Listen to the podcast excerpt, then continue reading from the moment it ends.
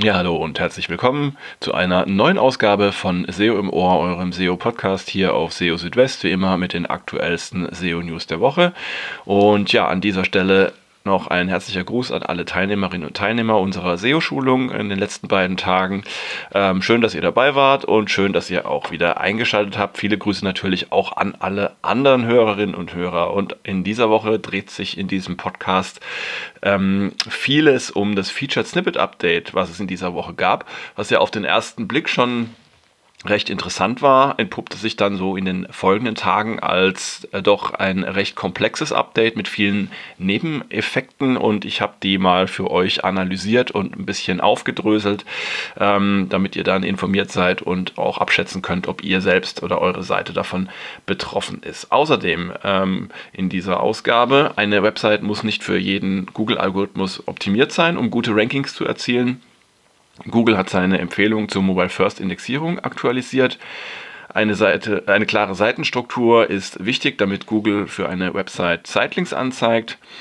Google wird seine Unterstützung für strukturierte Daten nach Data Vocabulary einstellen und Google erklärt oder hat erklärt, worauf es in der Bildersuche ankommt. All dies in der aktuellen Ausgabe von SEO im Ohr. Schön, dass ihr dabei seid. Ja, und los geht's gleich mit der Titelmeldung dieser Ausgabe. Und zwar dreht sich alles um das Featured Snippet Update. Also es fing ja so an, dass äh, Mitte der Woche Google angekündigt hat, dass ähm, Webseiten, die ein Featured Snippet erhalten, nicht mehr auf der ersten äh, Suchergebnisseite in den organischen Suchtreffern vertreten sein werden. Es gab ja bisher immer so eine Verdopplung. Das heißt, ihr hattet einmal das Featured Snippet und dann etwas weiter ähm, unten in den organischen Suchergebnissen nochmal ein äh, Snippet für, die, für dieselbe Seite. Dadurch ergab sich eben entsprechend eine Verdopplung und ähm, ja, äh, entsprechend weniger Platz für andere äh, Seiten auf den Suchergebnisseiten. Das hat sich nun geändert und zwar ist es jetzt so, dass im Normalfall für die Webseite, die ein Featured Snippet erhält, ähm, erst auf der zweiten Suchergebnisseite und zwar meistens auf äh, Position 21, äh, äh, Blödsinn, Position 11, ähm, dann ein Treffer erscheint.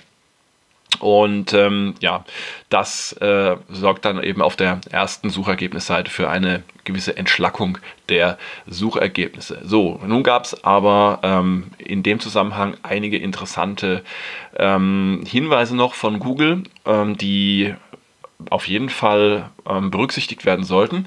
Zum einen ist es so, dass das Featured Snippet Update global und umfassend ausgerollt wurde. Das heißt, ähm, es betrifft grundsätzlich erstmal alle Suchergebnisse und ist auch weltweit entsprechend wirksam. Ähm, das sollte man wissen. Also es gibt jetzt nicht irgendwie eine Begrenzung auf äh, bestimmte Sprachen oder Länder. Dann ähm, auch wichtig zu wissen, es gibt bestimmte ähm, Ergebnisarten oder Snippets, die nicht betroffen sind. Google hat geschrieben, dass Videosnippets nicht betroffen sind. Also für diese Ergebnisse findet keine Deduplikation statt. Und ähm, ähnliches gilt auch für Schlagzeilen und die sogenannten Interesting Finds, die ab und zu mal in so einer Box oberhalb der Suchergebnisse erscheinen. Ja, ähm, spannend finde ich auf jeden Fall, dass ähm, es eine Besonderheit gibt für Featured Snippets, die bisher auf dem Desktop äh, in der rechten Spalte erscheinen. Die sehen dann so ein bisschen aus wie Knowledge Panel.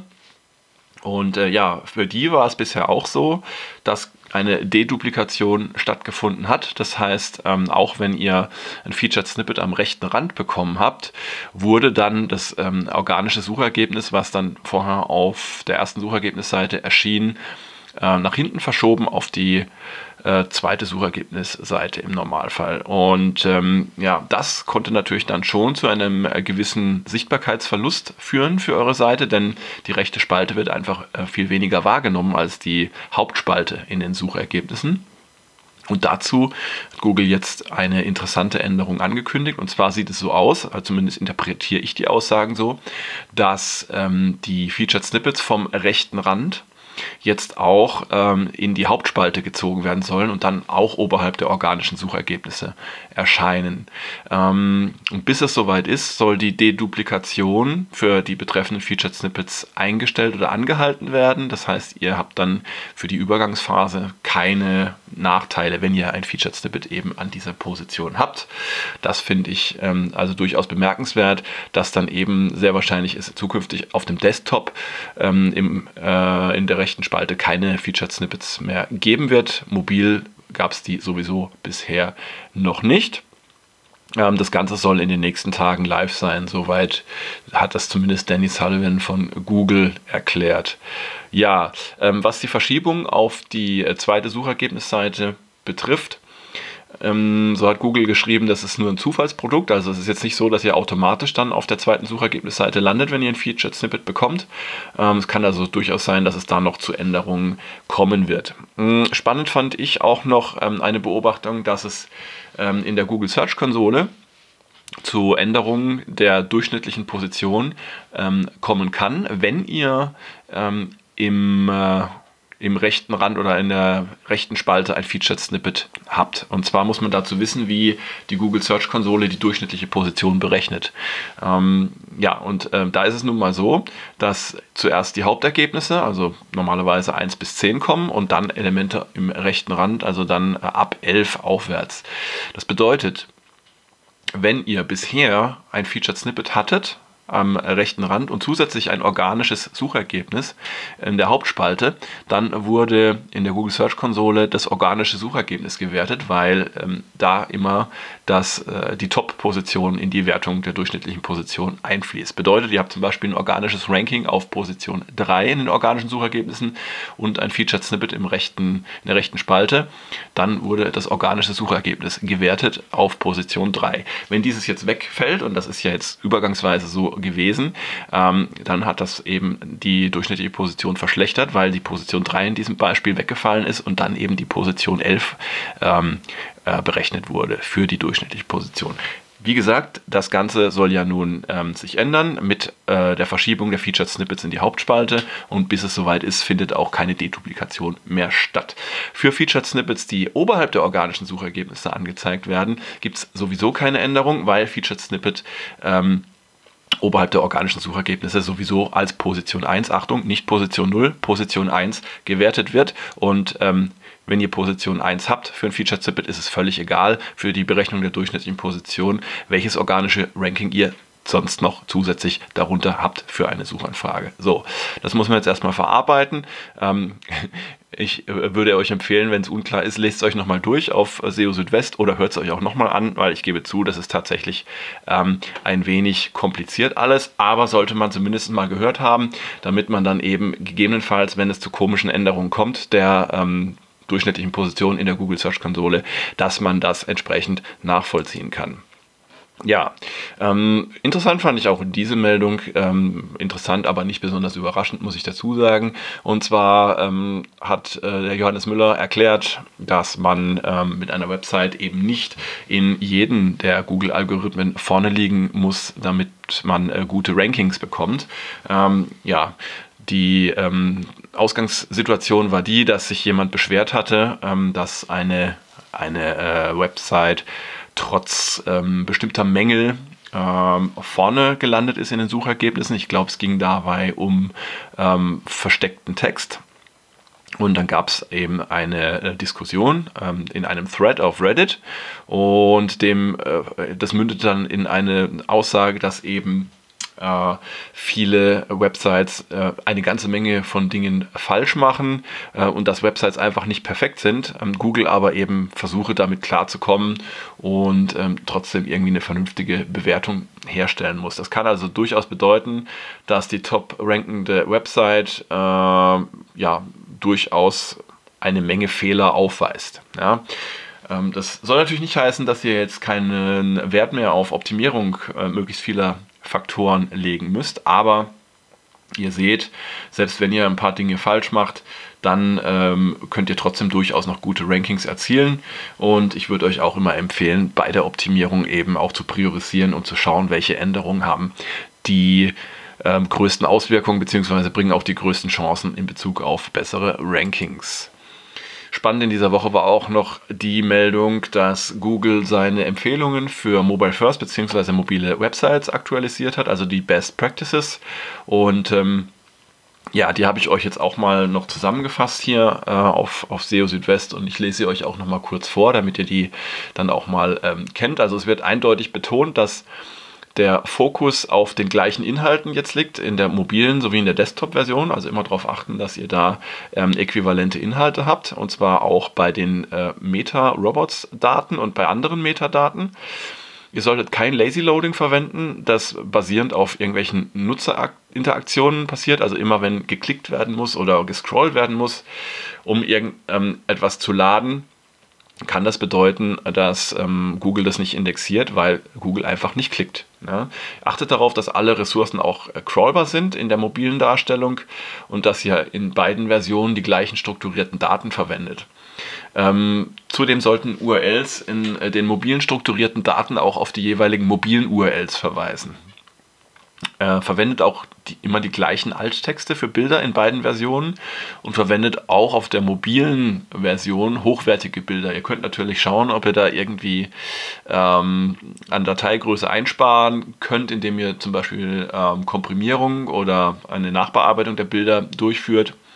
Aber Bilder sollten auf jeden Fall hochwertig sein. Ihr solltet auch dauerhafte URLs für Bilder verwenden, die sich nicht ständig ändern und auch nur unterstützte Formate für Videos verwenden.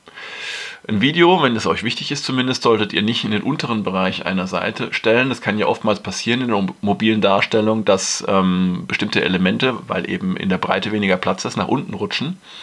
Wenn ihr jetzt aber ein Video habt, was euch wichtig ist, dann solltet ihr das entsprechend auch mobil so platzieren, dass es ähm, der, äh, dem Stellenwert des Videos entspricht. Mobile Version sollte auch keine Fehler zurückliefern, das heißt auch da immer schön ähm, testen. Äh, am besten in der Google Search Konsole nachschauen oder auch mit einem Tool eurer Wahl, zum Beispiel einem äh, lokalen Crawler, schauen, dass die mobilen URLs alle gut abgerufen werden können und crawlbar sind. Keine Fragment-URLs verwenden, also das sind diese URLs mit dem Hash drin. Das bezieht sich aber ausdrücklich nicht auf diese Jump-Links, die ihr ähm, innerhalb einer Seite verwenden könnt, mit denen ihr zum Beispiel von einem Inhaltsverzeichnis auf einzelne Überschriften verlinkt. Das nicht. Es geht um, um solche Hash-Links, wie sie zum Beispiel auf Ajax-Seiten verwendet werden und Google indexiert solche URLs normalerweise nicht. Ähm, Ihr solltet auch nicht mehrere Desktop-URLs mit jeweils unterschiedlichen Inhalten auf nur eine mobile URL weiterleiten.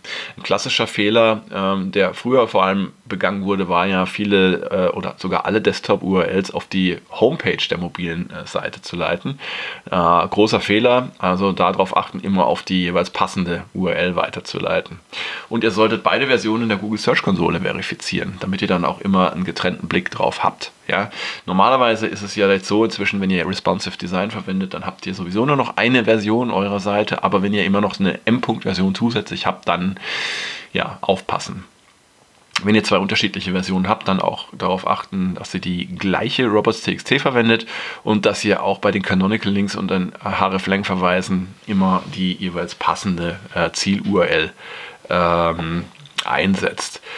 Äh, in den Best Practices gibt es jetzt auch eine neue äh, Tabelle zum Troubleshooting. Wenn ihr Probleme habt, dann findet ihr da für die gängigsten Probleme auch entsprechende Lösungsansätze. Und ähm, ja, wenn es Probleme gibt bei der Mobile First Implementierung, erhaltet ihr jetzt dann auch normalerweise eine Benachrichtigung per Google Search Konsole. Sitelinks in den äh, Google-Suchergebnissen sind ja auch etwas, was sehr ähm, vorteilhaft ist, weil ihr dadurch die Chance auf ähm, größere Snippets habt und auf entsprechend eine bessere Wahrnehmbarkeit. Aber Google zeigt nicht für alle äh, Webseiten oder Website-Sitelinks an in den Suchergebnissen.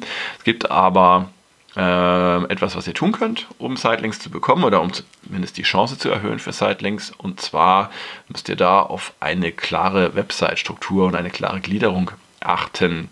Dabei sind besonders aus, äh, aussagekräftige Überschriften und Seitentitel wichtig. Ähm, das hilft dann Google dabei, die Inhalte besser zu verstehen, eure Seite, und ähm, dann entsprechend kann Google auch die passenden Sitelinks für eure Seite je nach Suchanfrage auswählen.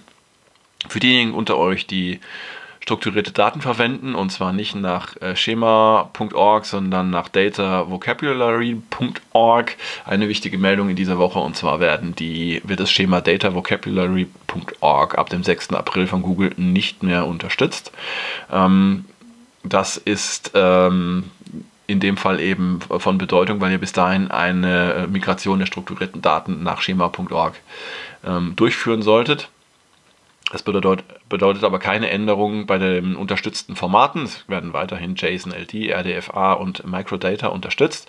Allerdings unterscheiden sich eben strukturierte Daten nach datavocabulary.org ein wenig von denen nach schema.org und ähm, ihr solltet dann entsprechend, wenn ihr Änderungen vorgenommen habt, das Ganze nochmal ähm, auch in dem Google-Tool für strukturierte Daten und auch im Rich Results Test überprüfen. Und ja, also äh, worauf es drauf an, worauf es ankommt und ähm, welche Änderungen das genau sind, äh, schaut am besten mal äh, in den jeweiligen Schema-Dokumentationen nach, die ich euch auch nochmal verlinkt habe im Beitrag auf SEO Südwest. Ja, und dann äh, noch etwas zum Thema Bilder-SEO. Gab es in dieser Woche ein schönes Video aus der Reihe Ask Google Webmasters und ähm, darin erfahrt ihr eben, was die wichtigsten Optimierungskriterien sind für die Bildersuche. Bevor ihr aber überhaupt optimiert, solltet ihr euch erstmal drei Fragen stellen. Und zwar, wie sollen die Bilder gefunden werden? Welche Suchanfragen der Nutzer erwartet ihr und welchen Zweck sollen die Bilder denn tatsächlich dienen, wenn sie gefunden werden. Also geht nicht davon aus, dass es immer dieser Standard-Anwendungsfall ist, irgendjemand sucht Bilder für eine Präsentation oder ähm, ja, ihr solltet euch einfach überlegen, eure Bilder, wofür können die tatsächlich den Nutzern hilfreich sein.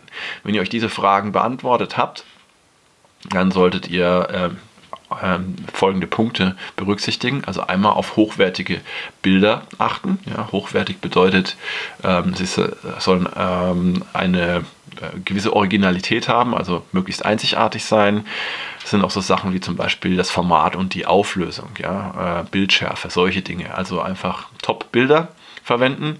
Ihr solltet die Bilder auch so platzieren, dass sie ähm, relevant äh, und, und sichtbar sind. Sprich, ähm, wenn eure Bilder für eure Website wichtig sind, platziert sie entsprechend auch, dass sie auch eine, ähm, eine Position haben, die dem gerecht wird. Ihr solltet aussagekräftige Seitentitel verwenden, tatsächlich Seitentitel, also ähm, die äh, spielen auch damit rein äh, in die Bewertung der Bilder und auch Alttexte. Sehr wichtig, haben wir auch schon ein paar Mal gesagt. Bildunterschriften spielen ebenfalls eine Rolle, also was unter dem Bild direkt steht.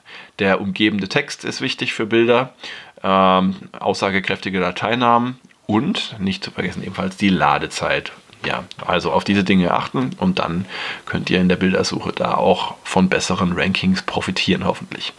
Ja, und zum Schluss, ähm, das wurde jetzt zwar nicht in dem Video genannt, aber äh, es soll ähm, trotzdem hier erwähnt werden, weil es äh, vor einigen Tagen auch schon mal hier Thema war. Wenn ihr aussagekräftige Überschriften verwendet äh, für einzelne Abschnitte, in denen sich Bilder befinden, kann das Google auch noch dabei helfen, die Bilder richtig zuzuordnen. Ja, so, das war jetzt wieder eine Menge Informationen für diese Woche und damit sind wir auch schon am Ende mit dieser Ausgabe von SEO im Ohr. Ich habe mich gefreut, dass ihr dabei wart und ich wünsche euch jetzt noch ein schönes Restwochenende, einen guten Start in die Woche. Und äh, ja, schaut auch gerne wieder jeden Tag vorbei auf SEO Südwest. Ähm, hier findet ihr immer die aktuellsten SEO-News, die ich für euch zusammengestellt habe. Und nächstes Wochenende gibt es dann eine neue Ausgabe von SEO im Ohr. Bis dahin, macht's gut, ciao, ciao, euer Christian.